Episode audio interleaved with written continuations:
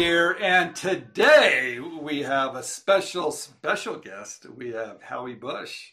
And I know everybody knows Howie because he was on a big TV show, Shark Tank. Howie, thank you for coming on InventRight TV. Thanks for having me. Always a pleasure, Stephen.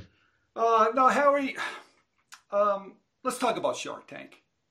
Sure. Because I remember when you first got that call and you were you know you're pretty excited about it i remember but you were worried too weren't you? I mean how bring us back to that time when you first got it. How did you feel?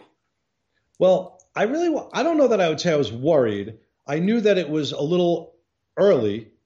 You were worried. You were like you know maybe you shouldn't go on it. Maybe you're not really ready for prime time. They're going to kill you. They're going to rip you apart. And so maybe that got me a little worried but in fairness um, the truth is, I, you know, they were asking me, they reached out to me. I would not have told you that I was, re- you know, I or my product was ready to go on Shark Tank or that this was the right product to go on Shark Tank with necessarily. Um, I literally had done a Kickstarter. I was one week into my Kickstarter when they reached out to me. So I knew it was early, right? But I feel like this if you're asking, I'm going. All right, all right, good. And it worked out well. So first of all, let's jump in. What's your product? Now you're wearing it. It's called the, the Dude Robe. I really like it. You did a great video. We'll talk about that too. You're wearing it now. You're looking good. Tell us about it. What are the big benefits, Howie, of this? Because people are loving it. Thank you, thank you. So, um, yeah, I just here's what happened. Here's how I came up with the idea, which will which will tell you like the benefits of it. I am not a bathrobe guy. I just don't like them. I feel like my wife wears a bathrobe. It's like the same exact one that if I would buy one, it's the same exact one. So for literally two weeks, I'd see her outside of the shower. I'd be in the shower, she'd be outside getting ready, and I'm like, man, she looks so comfortable. But I'm not a robe guy, so what would I wear? And I started thinking about it. And I'm in the shower for literally every day for two weeks. I'm like trying to think about stuff. I'm like, towel could be interesting because I would wear a towel. I wouldn't wear a robe.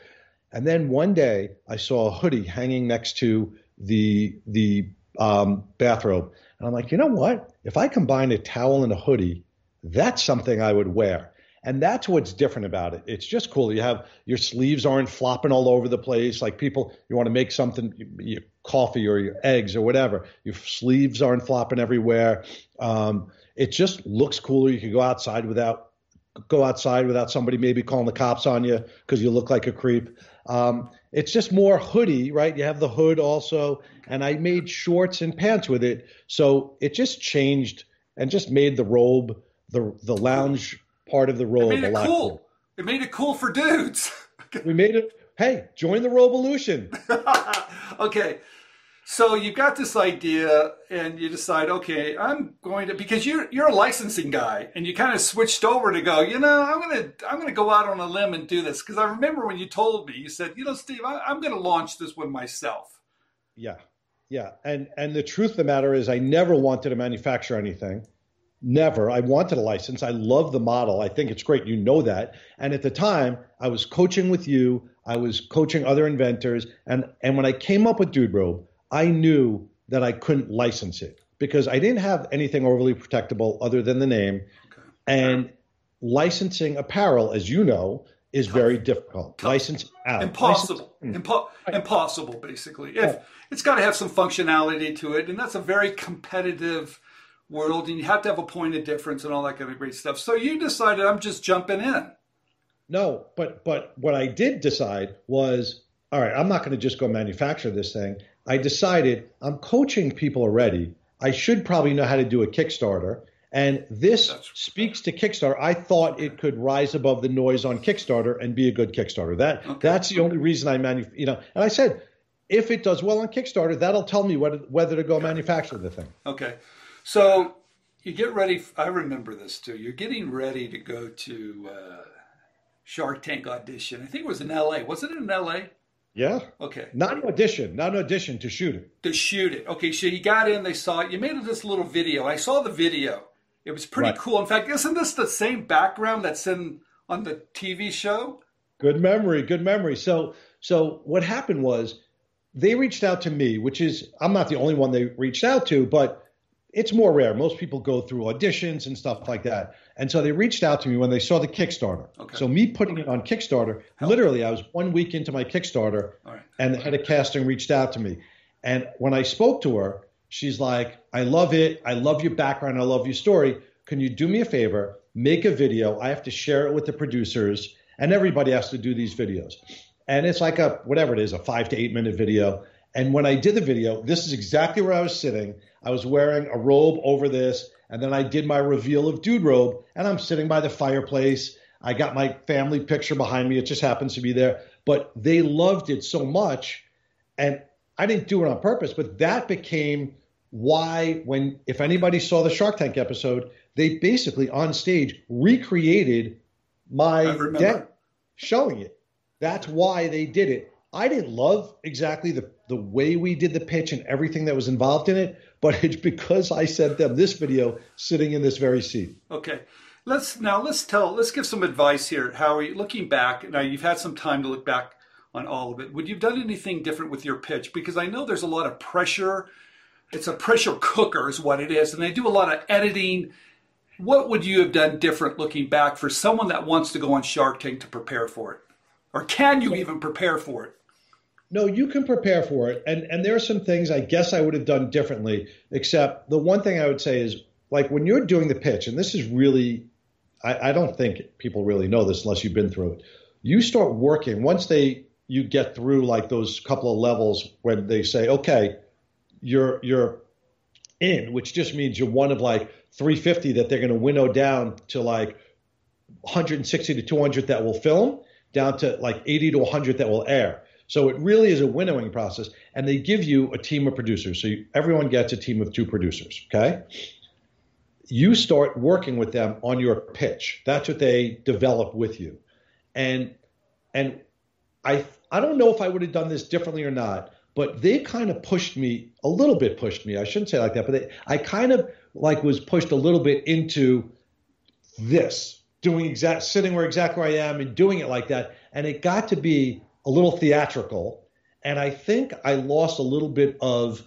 And my pitch was good, but it was a little too theatrical and lost kind of like the benefit of it, and and like what's cool about it. And it got and and if you think about it, it makes sense. Like producers are theatrical people. The sharks are business people. So there's a bit of a, I don't want to call it a disconnect, but there is a bit of a difference in how a producer views things versus how a shark views things. That's a great point because Howie, they asked some tough questions, didn't they? And that point of difference, I remember, um, you didn't allow to really hit the selling points like you're talking about because it was set up more for TV. And the sharks are pretty, they're pretty sharp. And I mean, they're going to hit you with, hey, what's your point of difference? It's a, very competitive environment. So it, it, did it hit you off guard a little bit that they came at you that way? Did you think they were coming or you, you didn't have enough time to answer those questions during your pitch.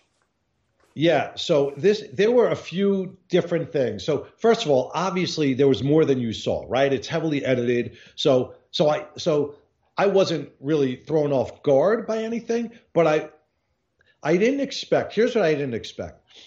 I thought Mark Cuban was going to love it, and I thought he was going to love me. And when I left, and I was talking to my wife or my friends, whatever, I said I'm going to film, whatever, and I'm like, I was in my head, like I knew I was early. I knew I was very unlikely to get a deal. I didn't even have goods in the country yet. Okay. Right. And my samples that were made, I had one good set of samples. The other samples that were made were terrible. I didn't want them to touch them. So I didn't even have enough samples for all of them. So I, I would say when I left here, I said, I'm 25% likely to get a deal, 75% unlikely. Right.